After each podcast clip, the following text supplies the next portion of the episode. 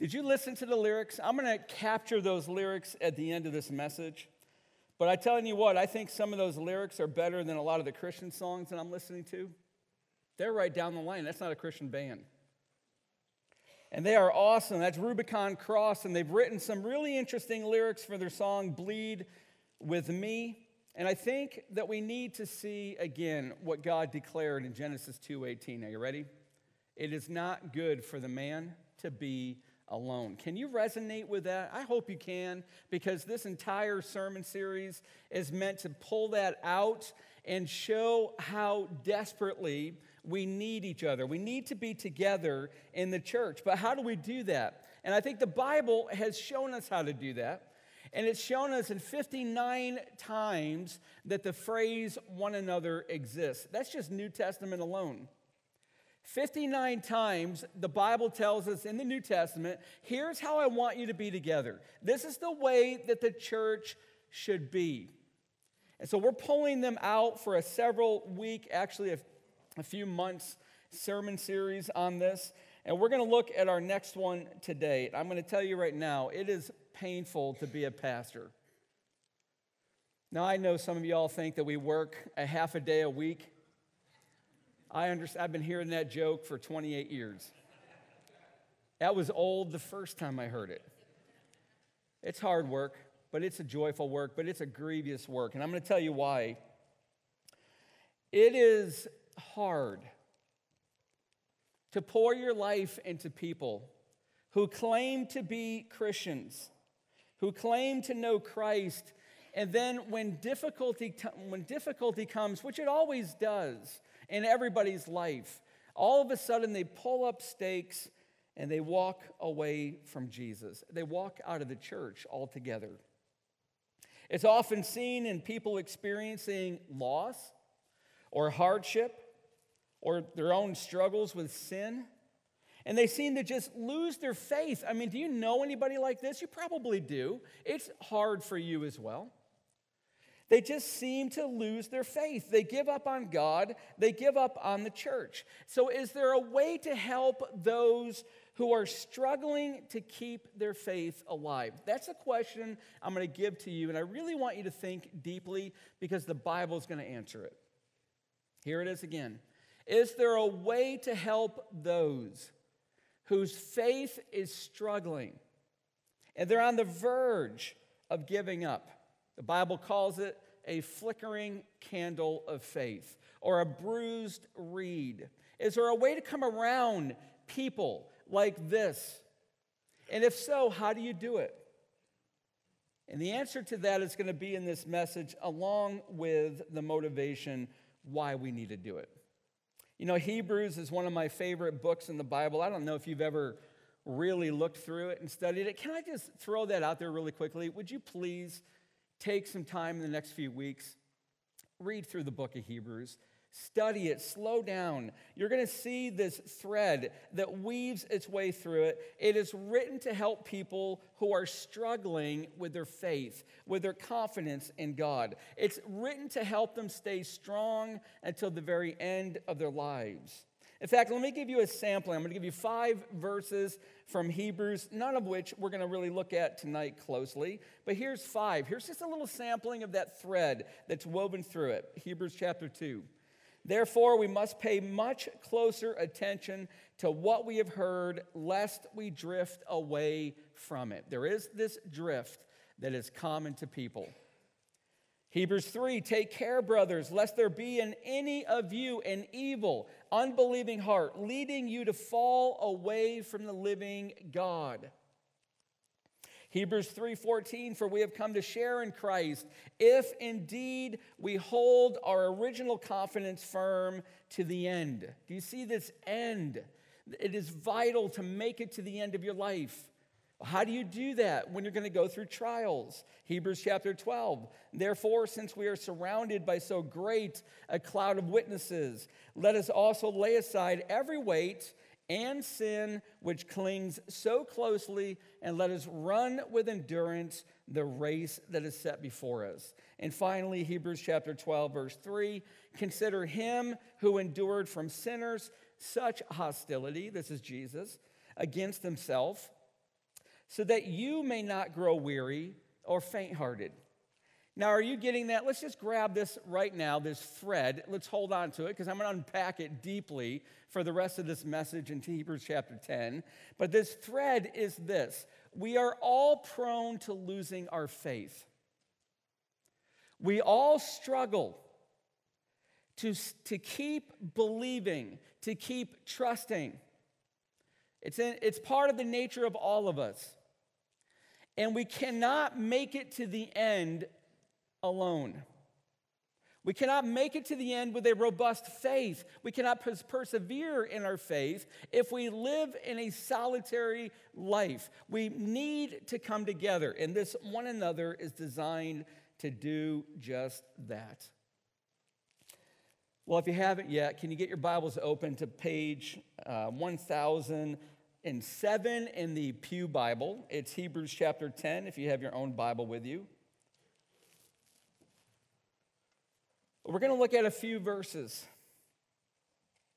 And we're going to see that we need one another to endure, to continue to trust in our God. And we're going to see this in our passage today. Let's start in chapter 10, verse 23. Let me just read it, and then I'm going to give a few comments about it. We're really going to look at verses 24 and 25. Verse 23 Let us hold fast the confession of our hope without wavering. That's just another way of saying hold fast to your faith. For he who promised is faithful. That would be Jesus. Now, let's just give some comments on this. I want you to kind of think through this. By the way, it is so easy. And I, I have sat under preaching for a lot of my life. I'm 52. I've been the lead pastor for 12 years. I sat under preaching for 40 years. So I know the tendency that your mind just drifts at the slightest little thing. So I'm going to hold your mind to this for just a second. Let's unpack it. Let's think about it for a moment. And I want you to think of the word hope. How do you define in your own theology the word hope? And have you discovered how important hope is for life? And have you discovered that if you begin to lose it, and I'm not, listen, it could be in your marriage, it could be with your children, it could be with your parents, it could be with your job, it could be with your coworkers, it could be with anything, your health. Listen, when you begin to lose your hope, you feel like you begin to drift. That drifting is a crazy, terrifying feeling. I remember when my dad died, a long time ago, back in 1997, when my dad died, it was like an anchor snapped in my life for about two weeks. For about two weeks, I felt like I was drifting. I couldn't find solid ground, I couldn't find anchorage for a little bit. Well, this is what it's like, and this is what Hebrews 6 19 kind of teases out. This hope is a strong and trustworthy, look what it says, anchor. For what? For our souls. So if you don't have hope, you've got a soul adrift without an anchor. Now, I'm just sort of going around it right now. Let's kind of get to it. I'm going to define, I think, a fairly good definition of hope. And here, here's what I would say it is Hope is faith for your future because you're persuaded God has been faithful in your past. Now, if you don't know anything else about hope, let me just at least say this hope is always about your future. You might say, I hope it really snows tonight so that I don't have school tomorrow. Some of you are praying more than you've ever prayed this last week, all high school kids, because you, didn't want, you didn't want school, so you prayed for snow. Well, you're hoping that it snows so that something in the future won't happen, no school. So hope is always, listen, it's never not about your future. That's a double negative, meaning it's a positive. It's always about your future. But it's a persuasion that God's been faithful in your past. Listen, if you don't think God has been faithful to you, you're not going to be able to trust Him for your future. You're not going to be able to hope for your future. You won't have faith for your future. Corrie Ten Boom once said, Never be afraid to trust an unknown future to a known God. She knows what she's talking about. You see, life has a way, you know this, of smacking us around. And our hope and our faith, they have a tendency to suffer You know, many years ago, we went with my sister's family to Knoebels Park, and we had so much fun. But we were in the picnic area, and my children were really, really small. Andy was not even born, our other three were born. And uh, Aaron, very, very young, he's up on the merry-go-round, you know, something you'd get in one of the playgrounds. And I'm up on it with him while my brother in law, Ken, is just throwing us around faster and faster and faster. And all of a sudden, I'm standing right behind Aaron. I think he was maybe two years old. And he begins to cry out, and I can see his hands beginning to slip off of the bar. He's now holding on with the very final knuckles of his fingers. And so I take my hands and I put them over his hands, and I anchored him to the railing. And he didn't cry out again. In fact, he began to laugh at that point. See, when life goes crazy, which it does, and your trust and your faith in God begins to slip, and listen, it probably will, how do you hold on? Certainly, we have a God who rides the merry-go-round of life with us. He holds us fast to the bars. In fact, Hebrews says Jesus is the founder and the perfecter of, of our faith. So he's going to help us hold fast. But in the modern church, and listen, I hope you hear this, in my opinion, a great many people in Cornerstone are neglecting how Jesus actually helps us hold fast. Do you know how Jesus helps you hold fast to your faith? Well, here we go, verse 24. Here's the answer. And let us consider how to stir up one another to love and good works, not neglecting to meet together, as is the habit of some, but encouraging one another, and all the more as you see the day drawing near. I'm going to give you three super simple principles that are extracted straight from these two verses. How do you hold fast to the confession of your hope? Here's first one. Stir up. Two words, stir up, right in the text. And let us consider how to stir up one another to love and good works. Like most families, my family, the Ackley family, it is no exception when it comes to misplacing or losing things. How many of you have lost something or somebody in your family has lost something in your home in the last week? Raise your hand. We all tend to do this. And when I lose something, there are two things. It drives my family crazy, by the way. It's, there's two things that I immediately do. This one doesn't, the second one does. I pray, and then I sit down. Now, they're all getting upset because I'm not scouring the house. I've learned that scouring the house often yields no result. So I sit down and I pray some more and I begin to rethink. I begin to relive where I was. Can I remember where I put what I lost? That's what I do. And sure enough, I did this just recently. I couldn't find my wallet. And that's a pretty serious thing. I've got my credit cards, I got the church's credit card, my ID in it. I couldn't find it. I looked everywhere. I prayed, I sat down, I relived everything, I looked everywhere. And finally, I'm going, Lord, I don't know where else to look. I think I've looked every place there is. I sat down again. I said, Okay, Lord, I know you know where it is. I'm just going to close my eyes. I'm just going to think and pray and let you stream that into my thought if that's what you're going to do. And all of a sudden, I remembered there's a storage compartment in my truck that I could not remember if I had looked there. Sure enough, I went straight down to the garage, opened up that storage compartment, and to ever loving praise and exaltation of God, there is my wallet. So we all tend to lose things but when we consider it, when we think through it, when we try to remember it, well, then you're kind of approaching the focus and the tense and the meaning of the word consider in verse 24. Let us consider how to stir one another up. Now, by the way, very few people that I'm ever aware of actually do this. I ask people this. They, they pick up this verse from stir up one another to love and good works. Really, almost nobody does the first part of it. And let us consider how It's a very, very beautiful word. You ever really stop and think about what you can do to help someone in their walk with Christ, to really consider that? When you read this verse, what comes to mind? Well, what the writer of Hebrews saying should come to mind. How can I help that person love better? How can I help that person live better and display good works more? You see, our minds are so active, so imaginative, with all kinds of associations to words. So I can confidently tell you what was in the author of Hebrews' mind when he used the, the phrase stir up. By the way, it's one Greek word, two English words, stir and up. One Greek word. Look up on the screen, you're going to see what it means just by looking at it.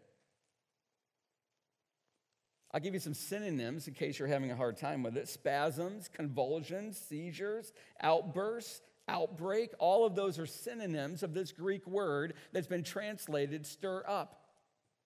And the idea here is to strongly spur, to provoke, to stir up someone to action. I'm going to sum all that up in one word. It just simply means to motivate people. So let us consider, let us think on it, let us sit down and really, really contemplate how can I help somebody else be motivated to love and to live a life of good deeds? Listen, do you want a life of deep purpose and fulfillment? You know, I've asked a lot of people that question. I've never received a no ever. However, what I have received one after another. Yes, I want a life of purpose, but how do I find it? The Bible tells us how to find it over and over and over. If you begin to live, and if I begin to live a life where we are deeply considering, we're reflecting on, we're contemplating, we're thinking through, how can I help somebody? How can I motivate them to love God more, to love people more, to live a life of good works more? Listen, that's going to be a life on purpose that is going to satisfy your soul. I'm going to tell you forget pursuing fame, forget wealth and security. They cannot satisfy what we were made for, they just simply cannot. It is more satisfying, by the way, for one person to tell me that I helped them grow spiritually than a hundred people telling me that was a nice sermon that I just preached. That's really not that satisfying. But when you sit down and tell me, you know what, Pastor Tim, that message, here's how it impacted my life. My life comes to life on purpose, as yours will. You see, when Jesus saved you, brother and sister, he gave you a new nature.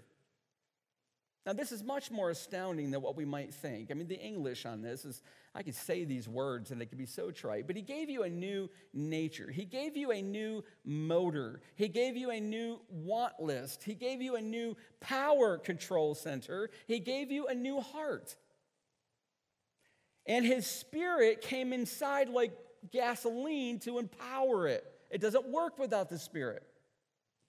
So he gave you a new nature, he gave you a new heart, he gave you the Spirit of God that dwells in you. And he began to do something that is astounding that took the very sacrifice of Christ to do. He took the compass needle in your heart and in my heart, and he began to shift it off of pointing to ourselves and began pointing it to other people so that we could live a life of love and good works. Is there somebody in your life? Now, will you deeply think about this for a second? Will you just focus on this for just a moment? Is there somebody in your life that you have heard is a Christian, who claims to be a Christian, but is not acting that way? Whose faith is struggling, and you can see they're beginning to lose hope. They're beginning to dim in their confidence of God, and they're beginning to flirt with the idea of walking away. They need you. You're the answer. You're the hands that God is going to use to come over theirs and hold it to the bar. If you've got somebody in your life like that, then consider, think deeply, meditate, pray, God, show me how can I motivate that person, stir that person up to love and good deeds. But it goes on. This is vital. This is the one I see people that claim to be Christians let go of so often. Simply two words meet together. Point number two. I've observed very often that when people drift away from Christ, are you hearing this? Because this might happen to some of you. When they drift away from Christ, they invariably wander away from the church. It's amazing the correlation. I've seen it time after time. And one of the major parts of being a pastor, listen, if you feel like you're called to be a pastor or an elder, I'm going to tell you how you can know, at least in part, and I'm going to say it's in big part. Is there something in you that is restless until it pursues people? If you're waiting for people to come to you, you're not called to the pastorate. There is a gift calling in a pastor that is inexorably moving you towards the people who are struggling. Leaving the 99, going to get the one, leaving the 99, going to get the one, over and over and over. That's what pastors do, that's what elders do. And you bring them back into community. You bring them back into their faith. You put your hands over their hands and you hold it to the bar of hope. And Hebrews is telling us, continues to tell us how to help, how to help people persevere in our faith to the very end. Look at verse 25. Not neglecting to meet together as is the habit of some. You see that word habit? That's pretty strong. That's not a fluky thing. That's not a one time event. This has become a habit for some people that when they consider church, it doesn't rank high up on their priority scale. And so it's constantly, often being replaced.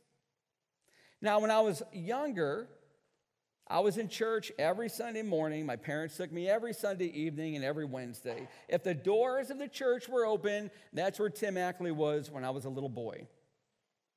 But I don't think that the author of Hebrews has this meaning in mind when he says meet together. I'm going to tell you why. You ready? You can go to church every opportunity that is available to you, and you can miss the point of the exhortation in this verse. Hebrews is telling us not to neglect meeting together. Why? So that we can grow in our love for each other and increase our help for each other to endure in our faith. That's why we meet together. That's why we don't neglect together. It's not some legalistic thing that you can't skip church. God's not happy with you. Listen, that's bizarre. Don't believe that stuff. He wants you at church. He wants you to worship. He wants you in a life group. He wants you serving God in a ministry. Why? Because that's how your hand holds fast to the bar of your hope. He wants you in community. So I think it would be good to ask ourselves some just honest questions. Just brace yourself like Job. God commanded him, brace yourself, be a man, listen to these questions, let them trickle into your heart, see how you answer them. So here we go. I'm going to ask you some questions. You're the only one going to answer them, so you can be utterly honest with yourself. Am I involved in relationships in my church? Now, I don't know. I'm telling you right now, some of you I see come, I don't see you again for another week, and you leave as soon as the doors are open in the back sanctuary, as soon as the message is done. And that's not judgmentalism. I'm telling you, you're missing the power of the gospel. You're missing the power of redemptive community. Your hands will be in danger of coming off the bar of faith. That's why we preach this. This is why Hebrews was written. Am I involved in a life group in my church? Am I growing closer to those friends? Uh, here's a hard one. Is there anyone intentionally, actively helping me spiritually grow? How are you answering these? Think through your questions on that.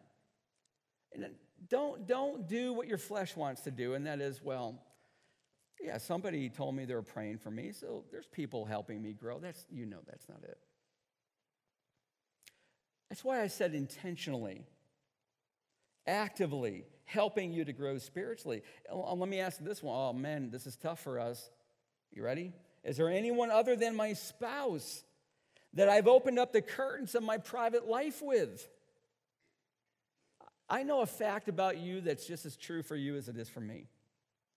You're struggling with sin. Come on. Don't try to pretend you're not. There's no redemptive quality in that denial. Even the great psalmist, King David, knew the scope of his sin. In fact, I'm going to tell you the closer you grow to God, the more heinous your own sin becomes. It's such a travesty that sometimes it leads your soul into despair, back again to the cross. Who am I, God, that you would die for me? So you're struggling with sin. I struggle with sin. I'm not up here and you're down here. Like I've arrived someplace of saintliness and you're hoping to get there. Listen, we're all on level ground at the foot of the cross. We struggle with sin. We live in a world of temptation. Is there anybody that you've opened up the curtains of your life and says, Here is my struggle? Listen, go beyond your spouse. Because sometimes you're going to share something that would be too much for your spouse in that moment. You might be able to get there one day by God's grace. Let Him open up that opportunity. Be faithful if He does, but you got to find another man, men, and you've got to find another woman, ladies, to be able to open up your curtains to. Because you can't make it through this life alone, not in your faith. Is there someone whom I've shared my deeper struggles with, my victories with, that I've given permission to call me out when they, when they see that I'm spiritually struggling? Am I functioning that way with anybody else? Am I in going into somebody else's life, even feeling like an intruder at points? Because I'm not going to let them struggle alone. I'm going to knock on the door until they open up. Do you know how few Christians in any church, much less this church, live like this? And yet, it's constantly the call of the Bible. And this is a corrective. This is how we've got to learn to live with one another. You've got to learn to trust one another and to be real with one another and invite them into your life with the acknowledgement of incredible humility. My hands will slip from the bar of my hope if your hands don't come over them. See, the message of the entire book of Hebrews is that we need one another and we must come together for a purpose. You know, an email that I received a few weeks ago was so encouraging to me. I'm going to share it with their permission, and I'm going to quote it. Here it is. You're going to have to listen, it won't be up on the screen. I've been studying the book of Psalms for my daily devotions, this person writes.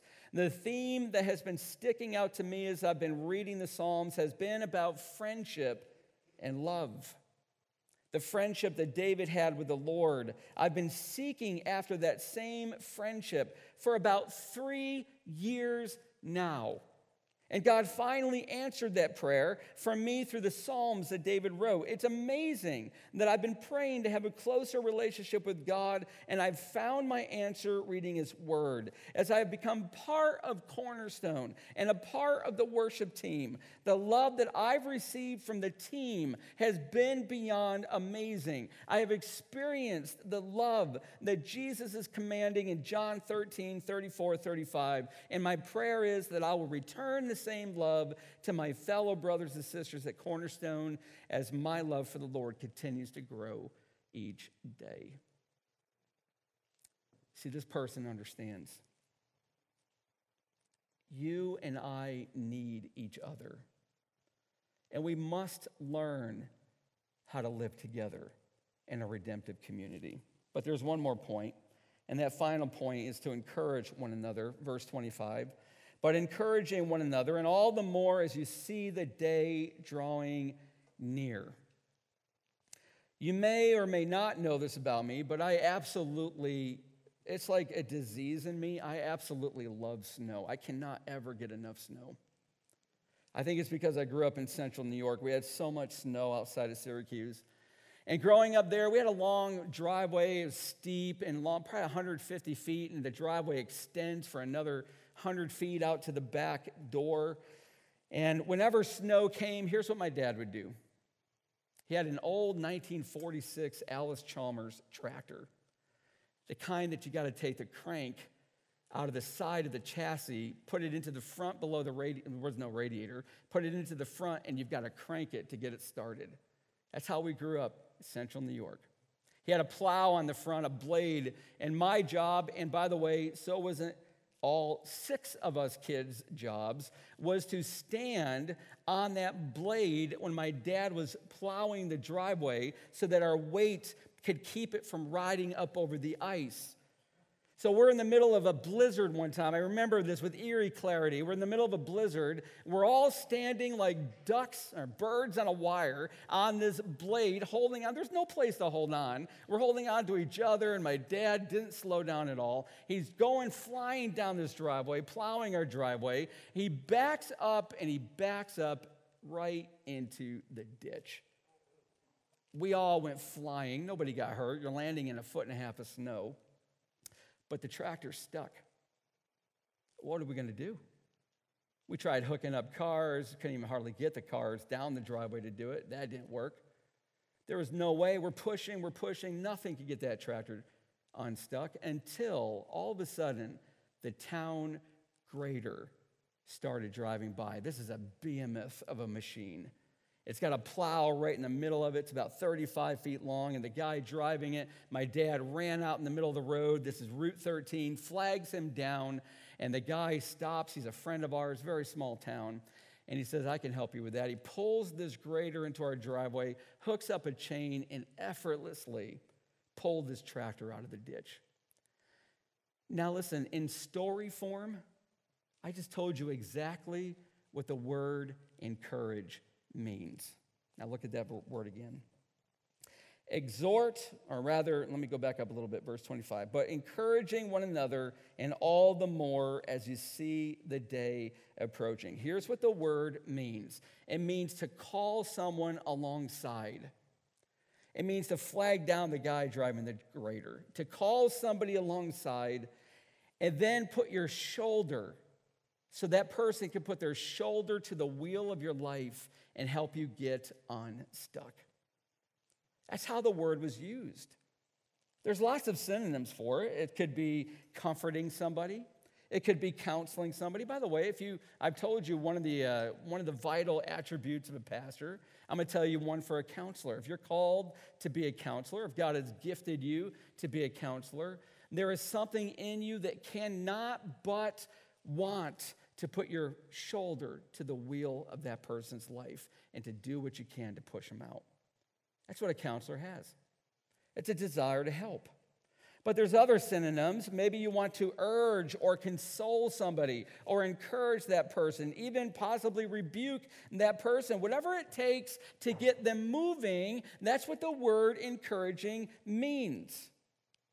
Hebrews 3, Pastor Matthew read it earlier, but exhort or encourage one another, same word, every day, as long as it is called today, so that none of you may be hardened by the deceitfulness of sin. But how do you do that? How do you put your shoulder to the wheel? Now, this is actually the most practical part of the message, and I'm almost done. This is the part I really want you to get. First of all, I want you to get the motivation. I want you to get the theology behind it that we cannot keep the hands of our faith on the bar without help. We must learn to live together. We've got to stir up one another, we've got to motivate one another. And we do that by meeting together, by living lives together, by being in community together. If you're a solo Christian that never gets involved in the people in your church, then you're on your own. I don't think you're going to last. You're in danger of not making it to the end. But then, how do we encourage? You know, one thing about the Bible I really want to impress on you. If you haven't really listened to too much other than my little stories I've shared with you, if you haven't listened to too much, at least connect in with this one. You ready?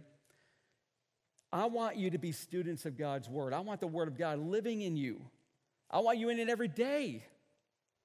But sometimes when you're in the Bible, you're going to come to a verse or a passage and you're going to go, What on earth does that mean? I have no idea what this means. And you're going to begin, I hope, praying and going, God, it's your Spirit's job to guide me into all truth, to open up my eyes, and, and to remind me of a beautiful truth. You ready? Here's the truth I want you to, to learn Scripture always explains Scripture. If you don't understand a verse here, God already has the explanation over here. You just need to find it. You need to be led to it. Don't expect some mystical understanding to stream into your mind apart from the Word of God. He's already given you everything that is sufficient. You get in the Word of God, and He will show you what this means. So, what we're going to do is we're going to actually learn that through practice. What does it mean to encourage one another? What does it look like to motivate, to stir one another up to love and good deeds? The rest of that chapter is going to show us. And I'm going to give you a few ways to do it. The first one is this it's going to sound odd. Let me explain it. We must relive past endurances. We must relive past endurances. Now look at verse 32. But recall the former days when, after you were enlightened, you endured a hard struggle with sufferings, sometimes being publicly exposed to reproach and affliction. Look at that word again. But recall. Now, this is a beautiful word. It doesn't mean to bring information back into your mind. That's how we would tend to use it. Uh, listen, it's way more glorious than that. It means to relive an experience. It means to relive it. It means to sit down when you lose something and sit with your eyes closed and review back every little minutia that you can remember of what you've done and where you've been until the Lord pops into your mind where it is. It means to bring it back as if you're living it again. That's what the word recall means it's to reconstruct what has already happened. Now, let me ask you can you remember a moment in your life where you were humiliated publicly? I can. Can you? Perhaps you recall that and you feel yourself, and I have, shudder automatically. You kind of almost, I, when I've done that, my face is actually involuntarily turned away. It's like I don't want to see it again because it came back with all of that stark feeling and emotion again. That's the power of recalling. As you relive experiences, now listen, where you endured difficult times. And when you relive it and you see the fingerprints of God and you see how God endured you through it, it has the power to hold you fast, knowing that the same God that brought you through it will continue to bring you through difficulties, and your hope and your confidence and your faith for the future will increase. How do you hold fast to the confession of your faith? You relive those things that God has brought you through. Now, listen, let's just be really, really gut wrenchingly raw for a moment. It might be a loss of a baby, it might be a burned down house, it might have been a loss of a job. It might have been cancer that God has brought you through. I don't know. There's hundreds of scenarios. But when you relive it and you relive it through the filter of God's fingerprints and how He has brought you through it, you will gain hope and you will hold fast to the confession of your faith. But there's a second one. We must have a community mindset with each other, verse 32, and sometimes being partners with those treated. Do you know how they were treated? These early Christians were losing their jobs because of their faith in Christ. They were losing their homes because of their faith in Christ. Some of them are being martyred because of their faith in Christ. And the writer of Hebrews says, and sometimes being partners, you can't let somebody suffer alone. You can't let somebody experience difficulty alone. You can't turn an eye of compassionlessness and avoid them. They're going to lose their faith, they're going to lose their hope. There simply are times when we cannot go it alone. We need to come together. We need to help each other. And the community mindset of a really a redemptive church is where no one has to live life alone. Now, you know that requires, right? You absolutely know this. I know you know this. Me just preaching this is going to mean nothing unless it gets to the individual person in the pews and says, I've got to live differently. I've got to live in community. I just can't come to church and then leave and see everybody in a week again and not carve out relational time, not get involved in a life group, not serve God through that church. I've got to get involved because I can't go it alone, and neither can anybody else. It's my job to hold people's hands fast to their hope, and it's their job to do it for me as well. It's not just the pastors and the elders, it's every single one of us. But there's a third. We must have compassion for each other, verse 34. For you had compassion on those in prison, and you joyfully accepted the plundering of your property. How do you joyfully accept that? This is amazing to me. Oh, I just lost my house because of my faith in Christ. And you know what? I am so on fire for Jesus. That's what they were doing. What do you think would happen to those who showed compassion by visiting the Christians in, church, in prison. You're now identifying, I'm one of them. And yet it was an, an, impediment to the church. They did it anyways. They said, you know what? If they're going to take my home, if they're going to take my job, if they're going to take my, my life, it's okay. I'm not going to let anybody sit in prison alone. It's my job to love, to be one another. But then finally, we must keep our eyes on the finish line. Look at what it says in verse 34 Since you knew that you yourselves had a better possession and an abiding one, therefore do not throw away your confidence, which has a great reward. For you have need of endurance, so that when you have done the will of God, you may receive what is promised. The biblical fact is this it is not good for us to be alone. We need to be together in our faith. So let us consider deeply how do we stir one another up to love and to good deeds? How do you do it? We do this by meeting together beyond just seeing each other one day a week, but having real relationships, getting into a life group, a Bible study, serving in a ministry together with other people, being with each other, forming accountability groups. And we learn to encourage one another, putting our shoulders to the wheels of their lives because why? The day of Christ's return is drawing near. You know what that means? Let me turn that to the negative. It's going to get morally and more and more dark. It's going to be evil all around us, and it's going to rise up, and it's not going to bother to disguise itself. That's what's going to happen the closer the return of Christ. And that's what we're seeing happening now hold fast to our faith, and we help each other persevere to the end. Let me read those lyrics from that song that most of us, I'm sure, absolutely loved. Rubicon Cross, they sang, Save me from myself, I can't make it on my own. Come join the fight, and together we'll be strong, best of friends, true champions. We'll take on any challenge a special breed. We're born to lead. This blood is our alliance. How amazing.